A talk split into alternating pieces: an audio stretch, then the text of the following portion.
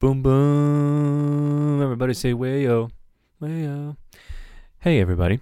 Welcome. Uh, I have a special episode for you today. My name is Dan Whitehead, of course, and this is my podcast, Life Too Seriously. Um, coming at you with another episode. This is episode eight. Something I should know, information I should know, but I, I here you ready for the for the Greg shout out playing your bingo. Uh, when we used to do Geekcast the podcast, uh, he never knew what episode we were on, and he always introduced the episode, and I just always never understood. It's like, isn't that your job? You're uh, supposed to know what episode we're on. But hey, I don't make the rules, right? Anyway, uh, just gonna do a quick intro. Um, first off, uh, a quick birthday shout out to two people, uh, two friends whom I got to chant the chance to work with uh, a couple years ago and remain friends with, um, and those are Naomi King and Megan Wren. Meg Wren. Uh, both of them celebrating a birthday today. Uh, 124, 123. I'm sure they'll correct me if I'm wrong. Um, but big happy birthday to them. Shout out to them. And I hope they have a fantastic day if they ever get to hear this. Um, I'll probably let them know too. So, so they know how cool I am. Just kidding. I will tell them. But about the cool thing, I was kidding. Um, anyway, uh, this episode here today is another one from the archives. Uh, why from the archives? Well, because I wanted to give you a solid uh, interview, a solid conversation, and I just didn't have a new one prepared. Um, I'm working to have Greg finally on the show. Um, we were just speaking a couple days ago about my short, and then we of course got off on a tangent, and then we finished our phone conversation with saying how we wanted to do this, and we're gonna uh, we're kind of setting ourselves up for a great conversation. So be on the lookout for that. But in the meantime, this one uh, comes from my uh, close friend and uh, one of my lifelong friends to date, uh, Meg Murray, whom I've known since I was probably five ish. Uh, we used to walk to school together. Well, up the street to the bus together uh, on opposite sides. We weren't allowed to talk to one another in the morning. Uh, her rules, not mine. And uh, we remain friends ever since, still friends to this day. Do a lot of stuff together when we can find the time to meet up. Uh, and some other friends come along the way, and uh, we always have a good time. You'll probably hear it in this interview how natural we just kind of go back and forth with one another. It's very uh, lighthearted and joking, but we also have a lot of good uh, conversational beats in there that I think you'll enjoy as well. I certainly did. Um, I cut it down from its original time just a little bit, just to kind of take out uh, me explaining some old things that aren't relevant anymore, and just things that were really kind of no longer, um, in, maybe in the future to the, at that point, or now in the past, and it just didn't make sense the way we are ex- speaking and explaining and yada yada yada. So I took some of that out, but for the most part, it's pretty, uh, pretty much unedited, um, exactly how it was, and um, yeah, I think you're really gonna like it. I uh, I had a good time recording it. I had a good time listening to it back, and I was laughing a lot during it. Um, it made me remember how fun, uh, how much fun we have uh, when we're together, and and kind of uh, feed off one another's positive energy and all that kind of stuff. We've always had this like um, uh, friendly bickery, bickering type of relationship that I just think uh, really kind of shines in this, and in the in the best way possible, of course and uh, yeah, I'm excited for you guys to hear it. So uh, without further ado, I will I'll uh, let you guys go and uh, sit back, relax, and enjoy the interview.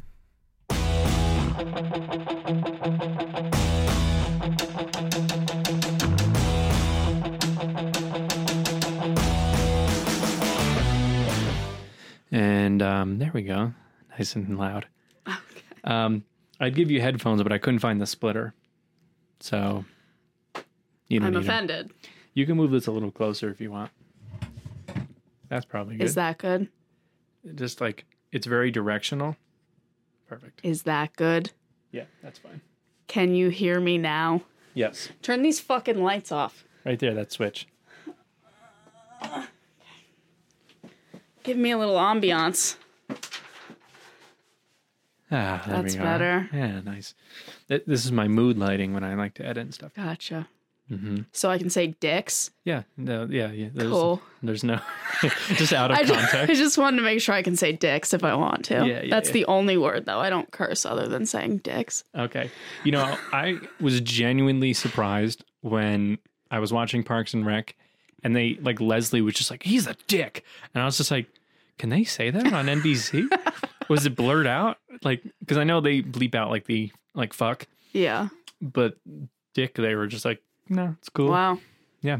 That's shocking to me. I know. And You know but- what I realized yesterday or the day before actually? I started watching Always Sunny again from the beginning because Christine wanted to start watching it. Mhm. And it's the first episode when they're sitting outside of the coffee shop and Charlie says the N word. Okay. They don't bleep that out. no. But they don't say they always bleep out the F word except for the Christmas episode. Like, how did they not bleep that out? I don't know. I don't understand. Yeah, it, it's it's weird that like what they find like oh this this is offensive, but yeah, like, we can't say fuck, but we'll say the N word. I mean I don't know like did they get special permission and if so who do you ask yeah, for that right? special permission like hey We surveyed 100 black people. and one of them said it was okay yeah, so, so, we're good we're taking that as a yes. so it's a yes I have a black friend, so like I'm allowed to say that. yeah we we know black people Yeah, so- exactly. yeah it's so it's weird but I was just like did I just say dick on TV I, I just it, I would I wouldn't have been surprised if it was like HBO or even like AMC or FX or something like it doesn't surprise me when they said the N word on on uh, Sunny but I could see how that's a weird thing It's just weird because because they can't of say fuck yeah the omission of some and words. shit sometimes like with Parks and Rec they can't say shit Right. but again dick I feel like is worse yeah. I don't know yeah. Yeah. but it's uh we've gotten away from like the seven curse words you can't say on TV you Yeah. know like George Carlin bit we've talked about that before Yeah. um okay so I wanted to kind of dive in and start with something a little bit easier something a little more current for you Okay. and talk about your YouTube channel that we were just trying to figure out for your camera um I Yeah, wanted my to shitty camera. well hey you know um I didn't pick it Yeah, it's still your fault though. Okay. so. Sure. um, what was your reasoning for starting it? I think I know a little bit, but maybe just elaborate on what why you started it and what you plan to do it and use it for and all that kind of stuff. Um. Well, I am a writer. Mm-hmm. So, for my entire life, basically, since I was young, I've used writing as an outlet for just like my emotions and, you know, journaling to get stuff out of my head. Mm-hmm. But I've always just been drawn to YouTube. Yeah, I, I've always just been drawn to it as a platform because it was. I never really liked movies or like A list celebrities, really. But YouTube was like kind of like our own little community of that. Mm-hmm. Don't copy me. um, where it was like real people, you know what I mean? Like you Yeah. follow celebrities who are like in movies, but you're you're really only seeing the side of them that like their publicist wants you to see. Sure. And with YouTubers, it was like you're seeing basically all of them. Of course, extent. with some omission Yeah. but um and it's just cool to see like you watch your favorite youtubers like go to the grocery store and you're like this is amazing this is so interesting Mm-hmm. but with celebrities in movies and stuff it's like oh we're seeing them on the big screen and that's it or like in interviews whatever i just always thought the platform of youtube and its simplicity was very interesting and some of my favorite people on youtube i watched like come into themselves and grow on the platform. So I was just interested in trying that for myself. And I'm always open to new ways of expressing myself and all that gay shit. So I figured I'd try it. And obviously, as you know, I'm an, I'm um, interested in acting and performing, Mhm. but I only really do that live, like with theater and stuff. So I wanted to like try that out in front of a camera, like my little stupid characters that I do and stuff like that. So Do you find yourself playing a character or do you try to be yourself when you're making those videos? I'm trying to strike a perfect balance. Mm-hmm. I like to, I'm trying to plan out my videos in that way where it's like, okay, this week or this week and then three weeks later because I can't, I can't get it right yet. But um, one week I'll do like something kind of vulnerable and I'll talk about like my past dating relationships or something that's like real. And then next Mhm. week it's like, get ready with me. I'm going to act like an idiot bitch or something, you know, just like something funny. And because I don't want it to just be one or the other. I want it to be a bit of both because I think that's like who I am is like a balance of both of those things. Yeah, I think that's um, um, important because, like, obviously, I, I I started one a little bit. Um, obviously, you're you're pursuing it a bit more than I am. I I I kind of do it or am doing it for the same reasons of like it's fun to just make stuff sometimes, Yeah. and um, I think you mentioned to me in another conversation where you kind of did it also to kind of document yourself a little Oh, bit. yeah. Um, so maybe I don't know if you want to elaborate on that a little bit, but um, yeah, go ahead. Well, yeah, I think um being someone who has horrible memory, Mhm. this was a way to like visually capture my life in a way that writing can't. Mhm. Um and it's just, I just think it'd be really cool a, really good thing to have like even 10 years from now to look back on these videos and remember like that exact moment of my life. Mm-hmm. And even to watch the video and remember what it is I'm talking about in the video but then be like oh my gosh remember like filming that video? That was so funny and like all these other things that happened. And I just I wish that I had that kind of thing from like high school and those mm. like memories that are kind of foggy in my head. So I thought it would be a good idea to be able to document like the prime of my life right now in that way. And YouTube isn't going anywhere, so Yeah, you know, I, there was a moment where I thought YouTube was going to kind of change when they introduced that YouTube Red, yeah. and I was like, oh man, this is going to be the downfall of like what we know as YouTube. And as of yet, I mean, YouTube Red has been around for what two years, maybe three years, Mhm.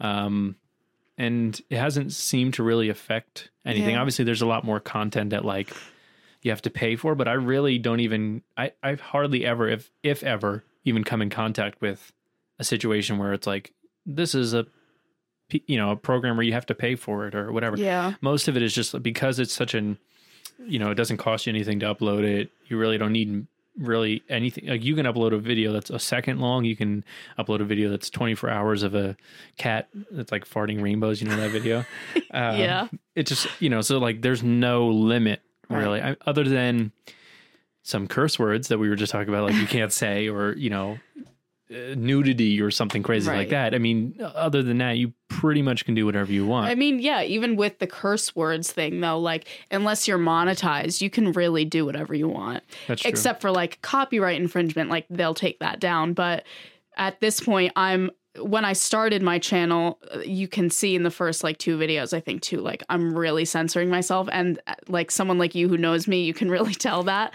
Yeah. And then from then on i was like who cares? Like i'm not being monetized. There's nothing at stake here. Mhm. so i'm just going i'm not going to censor myself because i don't believe in censoring myself in real life. So like why should i do it on youtube? But unless i'm making money from it like fuck you. I'm going to say what i want. So sure. there aren't even that many limitations on that. Like you can literally make anything there are videos of like a guy with a presumed dead body and Really? it's like that's on youtube so like what can't you make Right. Yeah. No, I mean, I'm sure.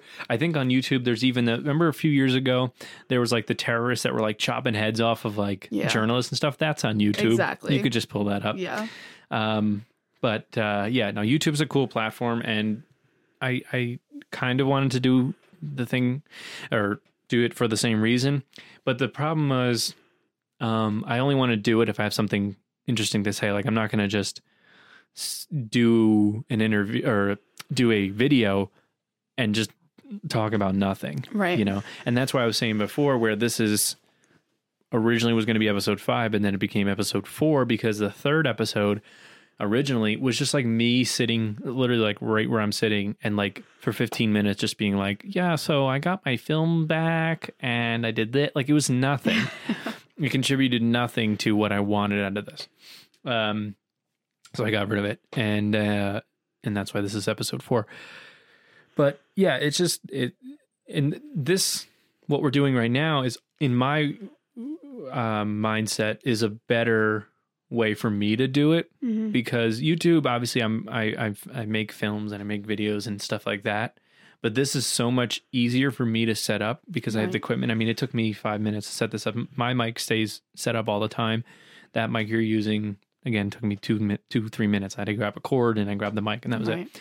And what's nice about it is we're recording interviews that are nice because it's nice because in a few years people evolve, things like that. Your opinions might change. You might be like, Right. I, I fucking hate YouTube or you know, or whatever. Um, and so it's just nice to have that where you can, in the same way your videos are, that you can kind of look back. Obviously, you're just listening here and and stuff like that. You can't see how physically you've changed, Right. but people sound different. I know I sound different than I did a few years ago or whatever. Um, so it, it's kind of cool. But so what? What? Um, stupid shelf. Um, what kind of uh content content were you thinking of making? You said you make sometimes silly things, some kind, sometimes a little more serious. And do you like making both? Because uh, it's kind of you were saying it's who you are and stuff Yeah. like that. Um, and is it is it easier that way, or do you do you kind of wish maybe you could stick to being one type of thing? No, I like both. Yeah. I think, like I said, uh, I like to make both because I think they are a culmination of who I am. And if I was just one, like I would be boring. Mhm. Or I would, and I, this is going to sound so pretentious, but like I know that I'm a special person. like I just have a quality about myself that makes me like different and interesting. And I think that if I were to lose one of those aspects of myself, whether it be like the funny side or the like vulnerable real side, then I wouldn't be that person. So I really like that I'm I now have the ability to like capture that. And they're both very enjoyable to make because I think the more serious videos are which they haven't even gotten that serious yet, but I'm trying to veer it down that path. I'm easing my way into it. But they almost force me to like open up that side of myself, which is not so easy for me and Mhm. never really has been. And like talk about things that maybe I don't want to talk about or face things that maybe I don't want to face and that kind of thing. So it's just like I always say I with going to therapy like you don't realize half of the things that you're feeling or thinking until you're talking about it in the moment. That's a lot of what these videos are for me. They're very just like eye opening and I half the time I'm recording for like an hour and then I only upload like 15 minutes of it, but I love having that opportunity to, just talk and realize and think things through and get it out of my body. And then like to be able to edit it and watch it back like that's that's very it's an enjoyable thing. And then with the funnier side, I just love to make myself laugh. And I think I'm the funniest person on earth. I'm so dumb and like just I don't know. I'm very like I feel like unless you know me like you wouldn't think I'm funny, but then I also know that that's not true because I just know that I'm a funny person. Mhm. So I just love that like I have that ability to make both of those types of videos because I don't think everybody has that. Yeah. Do you find that um, when you have to edit stuff, like you were you were saying when you, your most recent video, there was a lot of times where you were just saying nothing. You were just putting you were doing makeup or something, and so obviously that's easy to cut out. But do you ever find, you know, like something where you're like, I really want to leave this in, but it just doesn't work with the flow, or Yeah. or do you does it feel like you're kind of almost editing your life a Yeah. little bit? Yeah. I had that a lot with the dating history video Mhm. because the actual recording of that was probably two or three times as long as what I cut it down to. Mhm. And when you're faced with a situation like that, it's like, what do you cut out? Because all all of what I'm saying is relevant, and Mhm. all of what I'm saying adds up to the bigger picture of my experience and who I am. So, how do you pick and choose certain excerpts to cut out? And Mhm. that's really difficult because that's when you're brought down to the question of like, what version of myself do I want people to see, or Yeah. do I want to put on display? And what aspects of my life and my experiences do I deem important enough to not cut out? Yeah. You know, so that's when it becomes difficult. But I think that also helps with how do I phrase it? I guess just like what I just said, kind of like realizing what's important, what's Mhm. more important, and like certain things to focus on and all that stuff. So, So- it's it's it's also helping me be a better like reflector of my own life and hopefully down the line a better speaker Mm-hmm. because I really feel like I'm not, and I'm very not a concise person. I, I I'm rambling right now, but I'm hoping that this experience will help me with that too. So it's, I mean, I had the question and now it's like slipping my brain. My brain. Um. Hmm. Is it well? Well, I was going to ask: Was there like um any time where you were kind of like maybe I should just leave it the full length, or is it kind of like I'm sure. It, the here's the question: Is it is it kind of therapeutic to just kind of it, it, in a way almost like move on and just say this piece isn't important now, and maybe now reflecting on it wasn't important then, or is it make you realize it was important then? Yeah, I think it's through the mainly through the editing process of like what I've made like eight videos or something. Mm-hmm. Um at first I felt like I'm editing so much out like I need to learn to say less Right. and like pick what I'm saying very carefully. But then shortly after that, I realized that that's not true. I can sit here and talk for two hours and say whatever I want.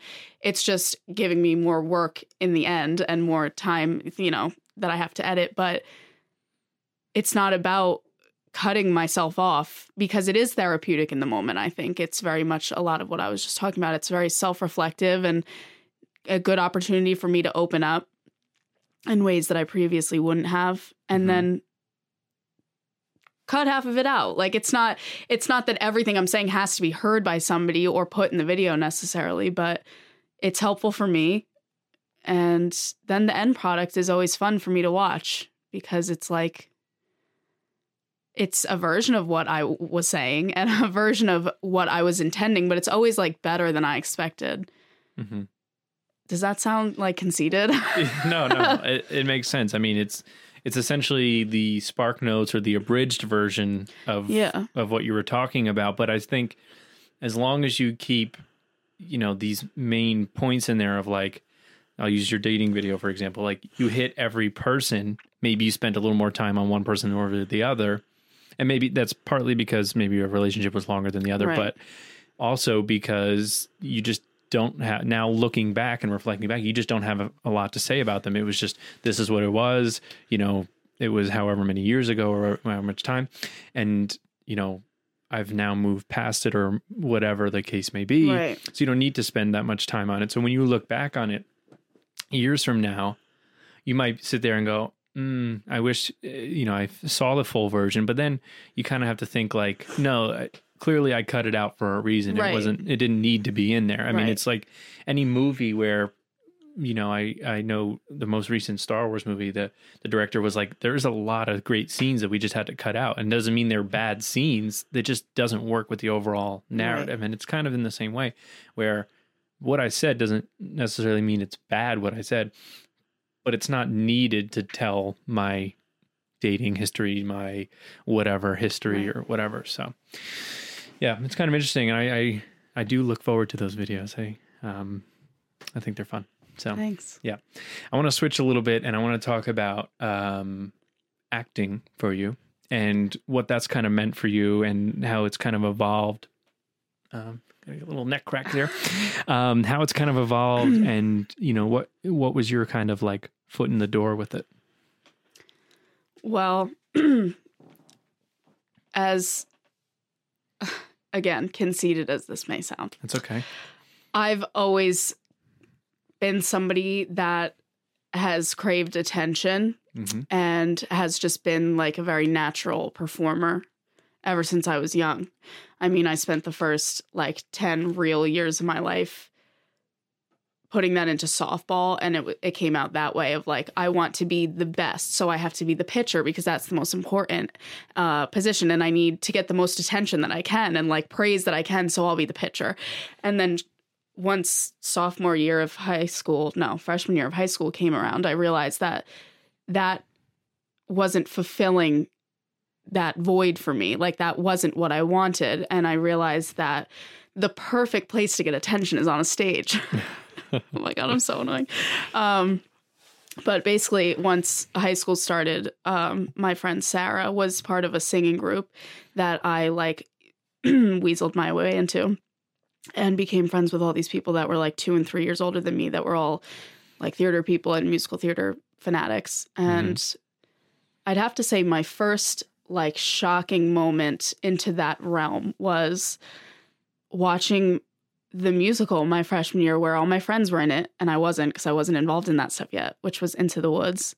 And I was just like, holy shit. Like, this, it was the most magical thing I'd ever seen. Like, just this, per- and I've seen musicals before. Like, I was in, I auditioned for musicals in middle school and whatever. I was in chorus and all that stuff. But it was just such a, like, epiphany for me that this is what I'm supposed to be doing.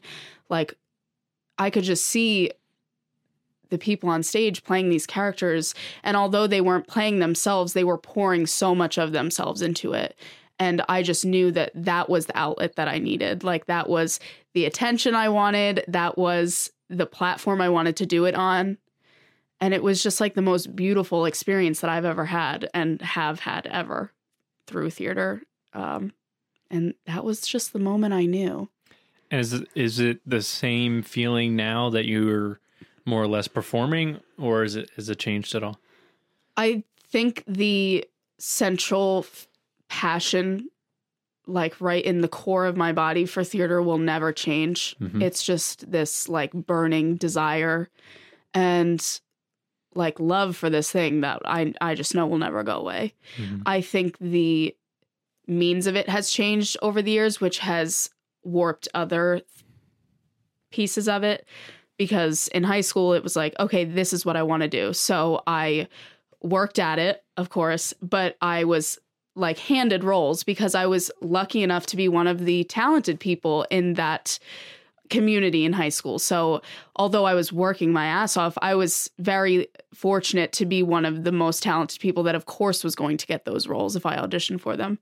And then I stepped out of high school and spent four years away from theater because I was terrified of like real world theater Mhm. and then came back to it in the form of community theater and wasn't handed roles right off the bat. I wasn't given leads or this like red carpet to walk out on. And I was like, what the fuck? Like, I'm amazing. Why am I not given these roles that I deserve?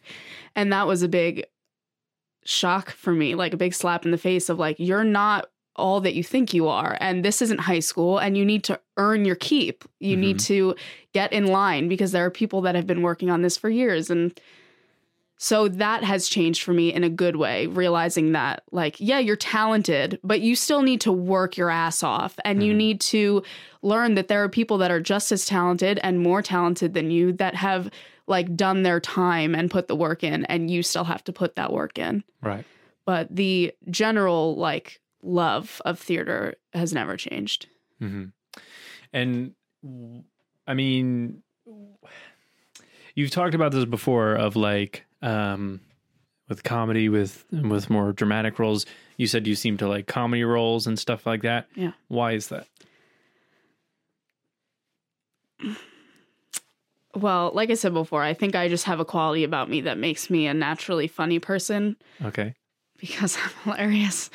Um, wow, this is really coming off all very conceited, but um, I just find like uh, comedic roles to be more fun hmm because of the simple aspect of comedy makes anything more fun to me because I like to laugh. hmm And for me, comedic roles have always just been more of a challenge because I think um, understanding like comedic timing and the depth of how to make a character funny is a lot harder than to just play someone who is sad.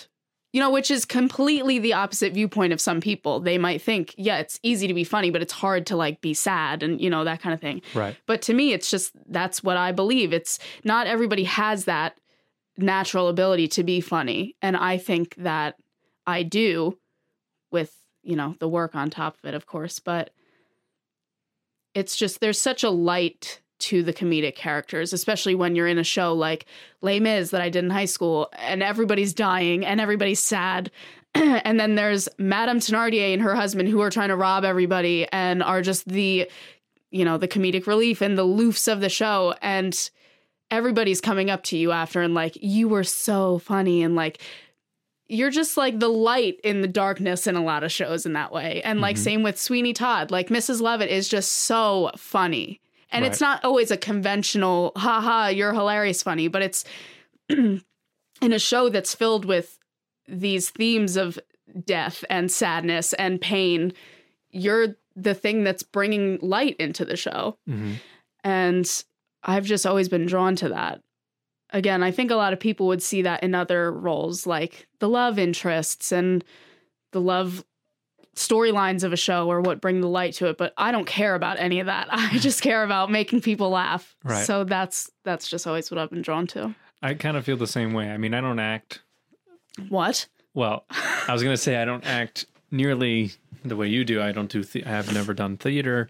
Thought about it before, but I never done it. Um, and uh, but I, I I do find myself enjoying making people laugh. I mean, we've obviously known one another a long time, and I was going to bring up um, Junk Show, Oh Uh, God.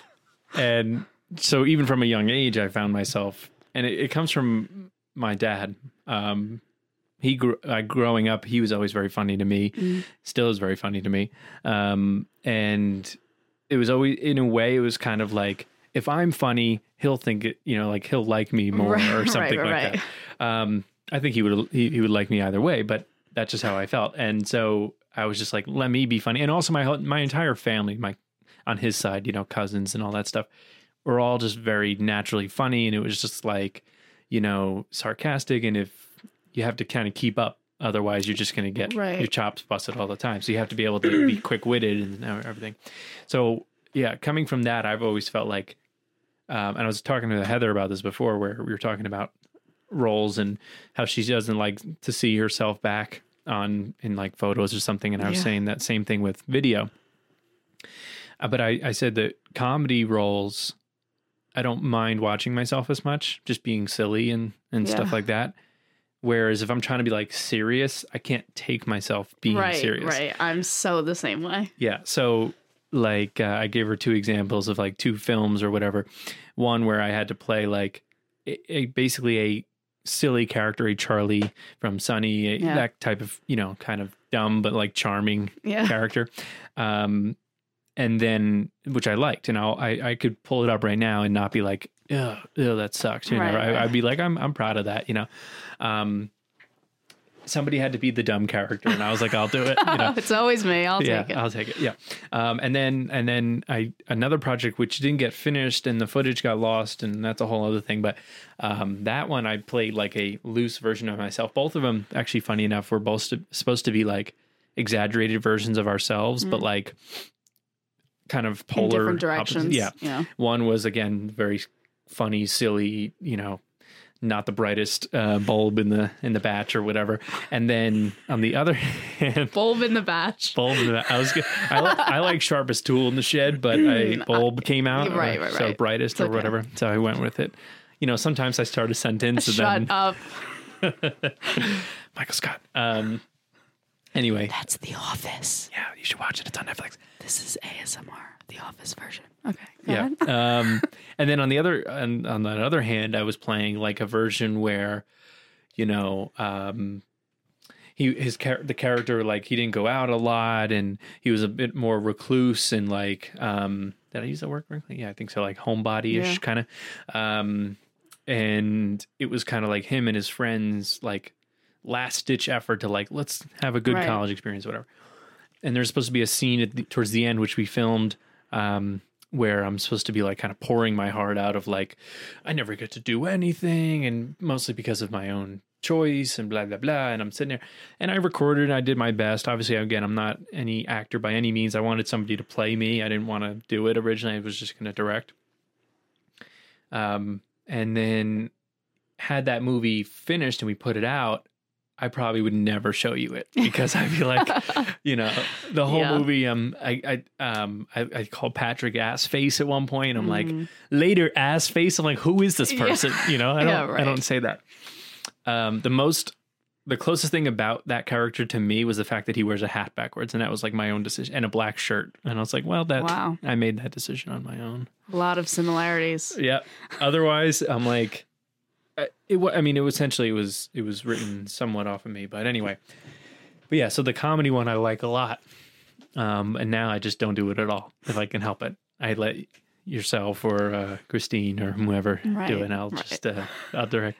You know, it's funny enough. This Pearly Gates project has come up in every episode so far. Really? Yeah, every episode. Wow. Am I famous yet? Well, we'll see. I mean, the the plan is to shoot it on the 17th, weather permitting.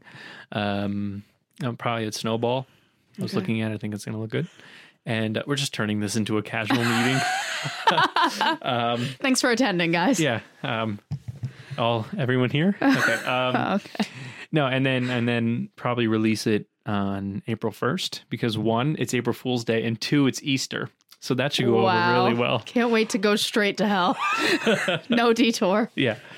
Um, but we're gonna it's gonna evolve a little bit because we're gonna axe the table desk thing completely, and it's gonna be more more of like her maybe not necessarily in heaven, but more her just kind of like you know like in a trance or in a like a um like a vision kind right. of thing, Like a what's the word I'm looking for? like an out of body experience Yeah. or something like that, and then maybe like stuck in purgatory in between death and, and yeah, heaven. yeah, yeah, like and then you could have it like she like wakes up or something and like right.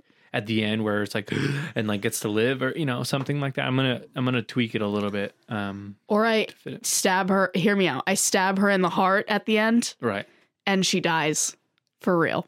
Right And we film it. and then it turns out St- um st peter's just a, a, a A murderer, murderer. like a hardcore murderer and maybe you drag her and this could be my cameo you just drag her into like a body or pile of bodies yes. and like yeah and it just pile of bodies were all just bloodied up and stuff and we could kill real people. sure Anyway. Probably shouldn't record that. yeah well too late. Um it doesn't delete. It's it's digital so Oh. can't take it out. Oh, okay. yeah. Um last thing. Let's see. We're at 35 minutes. That's pretty good. It's not bad. yeah. Uh, i know we're gonna try to keep this one shorter after coming up with two hours and 10 minutes. Yeah, I guess I'm just not as interesting as Heather. So. No i mean if you have something but I, I we're kind of kind of breezing through the stuff i wanted to hit pretty quickly. Um i was gonna talk about your writing a little bit and uh okay are you ready um i'm just hitting all the uh all the uh chords here right Yeah. striking all the chords yeah. so what does that make you feel um the most cliche therapy question right? Yeah. um the for for writing you kind of mentioned it a little bit towards the beginning of like what got you into it, but it, what was kind of your start to like say like i think writing stories or writing whatever you write novel whatever is something i could see myself doing what was your Oh, you want to get real, Danny? uh, as real as you're willing to go I All guess. right. Well, I'll be honest. Um, I guess this one time I haven't been honest this whole podcast. everything is wrong Not one truth. i actually don't act ever My name isn't Meg. yeah Um, i hate humor i don't make jokes at all well, my mom was a writer, okay and she was a very big reader. She would breeze through like two books a day, like a Wow. actual savant. Mm. Um, but she used to write like poetry and did a lot of journaling and did some short story writing and stuff. So I think it, a lot of it is genetic. I got a lot of those traits passed down to me. But when I was very young, I just remember like reading so much. I mean, actually, just this yesterday was Monday, right? Mhm. Um, we were in a different school because of power outage, whatever. And our class was held in the library at the elementary school. And I was just looking through all the books. Like, I read that, I read that. It was like 90% of the books that I saw, I remembered reading them as a kid Mhm. because that's all I did was read with my mom. Um, and then I grew up and realized that I loved reading and I still do and I always will, but I wanted to the feelings and emotions and like m- being moved by the art that I was reading, I wanted to do that to hmm. people. And I wanted to I, I didn't want to keep absorbing other people's stories. I wanted to get my own out. You know, like I I wanted to put myself in a piece of art and have somebody else read it and think like, "Oh, I relate to this," or "This moves me because of this." And reading has just been such an important part of who I am. I have like tattoos from books and I have related to so many books in my life that have actually helped me understand myself better. And it was just always such a goal in my life to be able to do that for somebody else. Um, because I think such an important part of the human experience is like being able to re- relate to one another and understand that you're not alone. You're not just this individual nebulous thing floating around in the universe by yourself. You're amongst people who are very much the same as you at the end of the day, whether you have differences in beliefs or whatever it may be. We're all very much the same, and we've all been through a lot of the same things, which was always important for me to understand as a person who grew up in a unhealthy living environment Mm-hmm. who felt like I was the only one that has ever experienced anything like this in my life and no one's ever going to understand me. So it was just always so moving to read books that other people had written that I related to and understand like oh this person like knows me, like knows what I've gone through. And that helped get me through the hardest times of my life and I want to be able to do that for other people, whether it's just short story writing or novels down the line.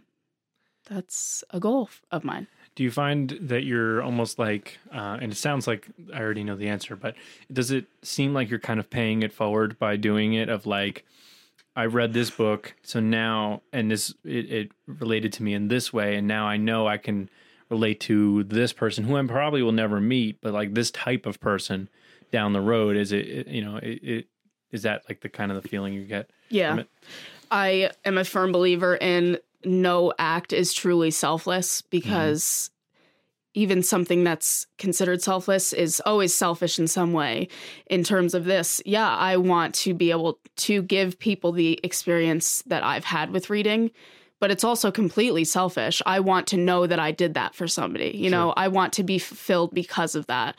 And I will be, you know, just knowing even one person like feels that type of way about a thing that I've written that I've felt about other things, that will fulfill me. That will make me feel good and make me feel like I made a difference and I put my not so good experiences to a good use kind of Mhm. thing, you know? So yes, it is paying it forward, but I'm not trying to sit here on my pedestal thinking that I'm better than everybody, you know, because Yeah. it's not like that. Right. Um, and is it? That's such a good question. I hate it because I'm start, just so interesting that you forgot it. So. yeah, well, because like I, I keep it in my brain, but I also want to like acknowledge what you're Right. saying and like process it. So Yeah. then I'm like, and then it's like, it flies away.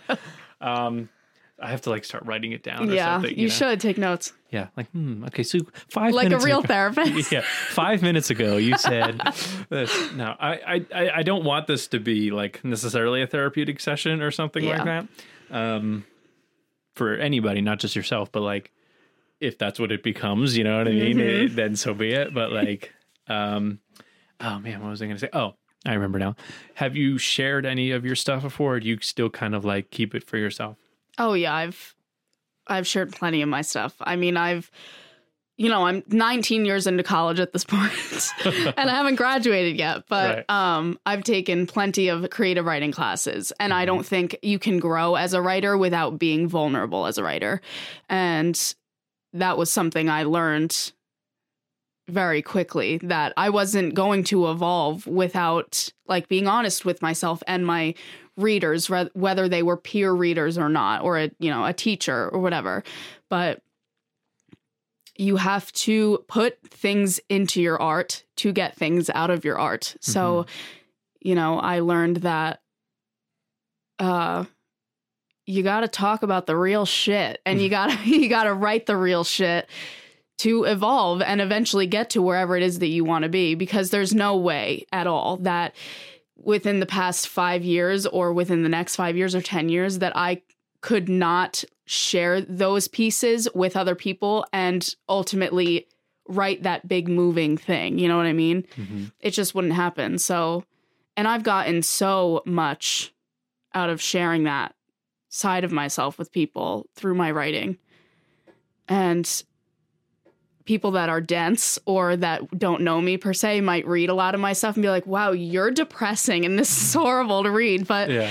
you know, you got to write what you feel. And it's very much circling back like the YouTube thing. It's my way of getting those things out of my body and processing them and dealing with them in a very beautiful way. And hopefully, ultimately, to help other people with that. So, Do you write to uh, like with a person in mind, or do you just kind of, or like a type of person in mind with the stories, or do you just kind of like whatever, like kind of just go into it? As in like readers or characters. Um, readers, like sp- someone who would read this and like relate to it, or do you just kind of like try to appeal to as many people? Um, I think it it depends with the story, but generally, yeah, I have like a specific reader in mind, I guess, because I think everybody does who's writing something real. You know, if you're writing about domestic violence, you're hoping that somebody that has dealt with domestic violence will read this and understand it and be moved by it. Sure. And I feel that way about a lot of what I'm writing. So I don't even necessarily I mean, you know my story, but like I don't even necessarily need to write about an alcoholic mom who had Alzheimer's for somebody to like understand that that's the internal message of like a neglected child or a like strained mother-daughter relationship you know like it doesn't have to be an exact like oh your mom didn't have alzheimer's then you won't understand this you Right, know? right, but right. it's just the general usually with my writing um a lot of mother daughter relationships or just a lot of mental illness. People who struggle with that will relate. But a lot of times i try and keep it more general. So just you know anyone who's dealt with any type of pain will at least some way relate. You know mm-hmm. you may not get to the ultimate core message but you know i've been through pain in my life so like i can relate to this in that way that it's painful. Mm-hmm. Because a lot of my writing is very depressing. I don't think i've ever written like a happy ending in my life. Maybe one day i'll get there once i experience one myself but Yeah. So I look forward to your beach story then. yeah that'll be a happy you- ending that you want me we all drown in the end Oh, great. I can't wait to read that as you. just kidding You drown at the end. yeah i'm Um, writing it to you because i'm going to kill you danny The mother uh, is your, or the ocean is your mother, right? yep Yeah. that's um, right What's, uh, what do you want out of the future? That's broad. to be happy. No, I'm just kidding. I hate that answer. Me too. And I'll tell you why, Dan. Okay. Why I hate that answer. Okay. Because happy is not a uh a goal. It's not a long-term thing. It's very moment to moment. Happy is an emotion. It's not a state of being. Mm-hmm. So, although I grew up 20 years saying, "I want to be happy." That's not actually a goal of mine anymore. My goal is to do to do things and find things that make me happy Mhm. Um, but to understand that I'm not always going to be happy, and that doesn't take away from those moments of happiness, and that doesn't make me a failure or any less than anyone else. but I've also just been a person that's felt like I needed to have like every moment of my life planned out or every moment of my future planned out for me to be successful. And I'm finally coming to a point in my life where I'm understanding that that's not true. I have certain goals that I want to achieve, like I'd like to write a book or a few one day, but it doesn't have to be as specific as I want to be an author for a living, and that's what I need to do. Mhm. I'm just very open to the future, and I can't control it, and I can't always know what's going to happen, obviously. So I'm just learning to be very, very fluid, very go with the flow. You know, Mhm. I have certain goals and things that I'd like to achieve, but I know that in the end, if those certain goals aren't achieved, that doesn't mean that I'm a failure. You know, so Sure. it's just uh very open for me see what happens ultimately, though, the only thing that really matters to me is that I end up on the beach one day and never leave, and I never have to experience a flake of snow, and I'll have a thousand dogs. No, just kidding. But yeah, I just want to be somewhere warm and with people that I love. So, Okay, ready for one more big broad question? okay, great. Why is life a roller coaster? What does that mean? Emotionally, physically, uh, spiritually, whatever.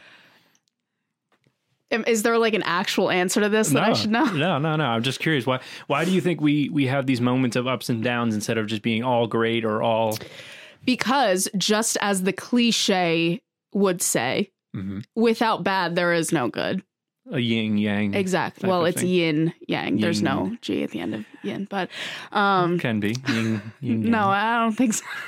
I'm gonna look Um, go ahead.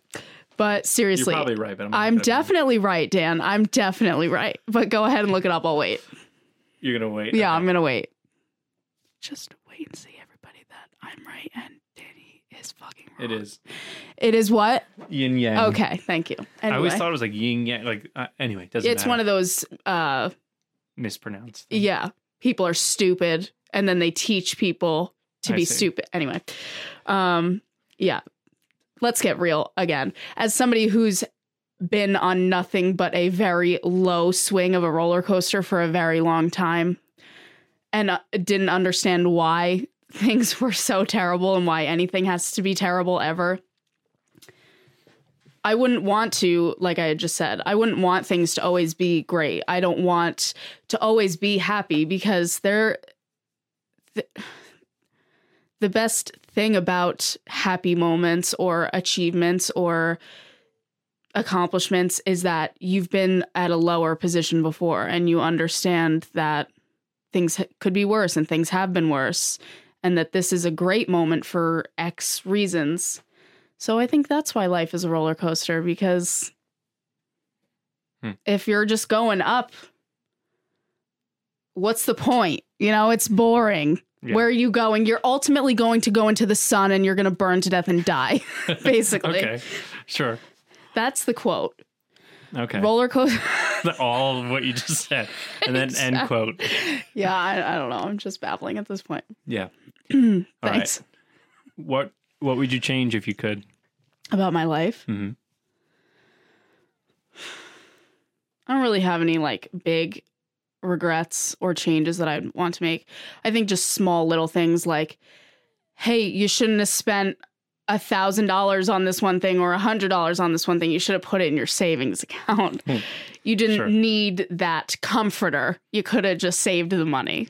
Right. But that's just me as a poor, broke 24 year old who wants money. Uh, but yeah, I really don't have any big changes as so many stupid mistakes that I've made in my life and just things that like could have been avoided and whatever. I'm a firm believer in things happen for a reason and the path that I went on, whether it was rocky or smooth, led me to where I am now. And this is where I'm supposed to be. Hmm. And that's how it'll continue. I'm going to keep making mistakes and doing stupid things, and life isn't always going to be perfect. And maybe I should have done things differently at this point, but like, really, how true is that? Because, you know, you are where you're supposed to be. Are we, or should we have regrets in life? I think if you killed someone, you should regret that. Sure. um, of course, eh, things aren't always that black and white. Uh, You know, you can't say that yes, we should or no, we shouldn't because things are gray, which is a very misunderstood thing. And it's very difficult for someone like me with mental illness to understand that there are gray areas because I'm a very extreme person. Either I'm perfect or I'm horrible. I need regrets or I don't have regrets. So I'm at a point now where I'm learning, thankfully, that that's not true. Things are gray. And yes, sometimes you can regret things if you hurt somebody, but maybe down the line, you don't need to regret that because it ultimately led you to be closer or Mhm. something, you know, like whatever. So you, so you would say it's important to make amends, or is it sometimes just like you got to cut that cord? it depends. hmm Um, I think whether you decide to make amends with someone or not, the the thing that's important to understand is recognizing when you've done wrong That doesn't mean that you need to make amends with somebody. I've done plenty of people wrong in my life. Mhm. Trust me, I've been a bad person in my life, but that doesn't mean that I have to go become friends with them again. Mhm. It's just an understanding of you know that you did this thing wrong, you treated this person poorly, and learning to deal with that and forgive yourself for it and move on. And for different people or different circumstances, maybe it requires a an apology or a, a rekindling, but I don't think always. Hmm. Yeah. I think that could be said about just about anything. I mean, it all in the end it really depends Mhm. on stuff, and it depends where you're at and and the type of people you're surrounding yourself with, and and all that kind of stuff. Which kind of made me think: Do you find it? Um, I keep coming up with questions that I'm, I'm trying to wrap it up, but also like want to end on a good I'm note. just so interesting. So It must be. Um, uh, do you find it better to have uh, fewer better friends or like a lot of just like casual friends in different areas of life? Well, Dan, as someone who has two friends, I think that pretty much answers up. it. Yeah. No, yeah, of course. Fewer special, close, uh, connected relationships are much more important than a bunch of, you know, bullshit, uh, fake, unimportant friendships, Mhm. which is something I think just you learn with age because we grow up in a society where popularity is the most important thing and you need to have this amount of friends to be important and to be validated and you learn with time that that's not true Mhm. um, because I used to.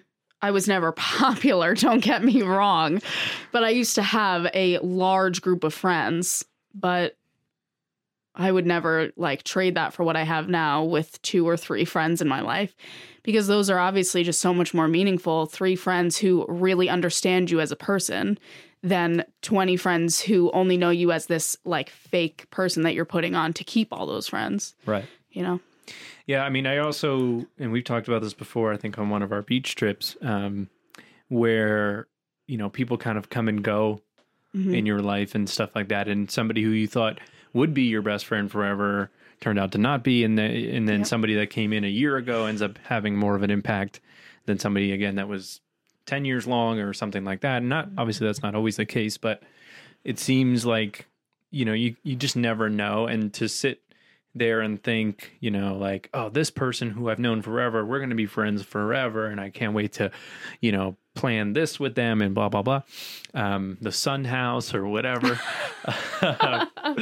no, just kidding. But, uh, That's um, an inside joke, guys. yeah, maybe one day you can be part of one. I Yeah, don't know. maybe. Um, I'd love to be part of one. yeah, I love inside jokes. Maybe one day I'll be part of one Um, Office again, second oh, reference. yeah, it's an office thing. Yeah. Um, but then, you know, and then again, you have this person who maybe you met a week ago, but you've hung out for this entire week and you're just like, this person, you know, is exactly what I need.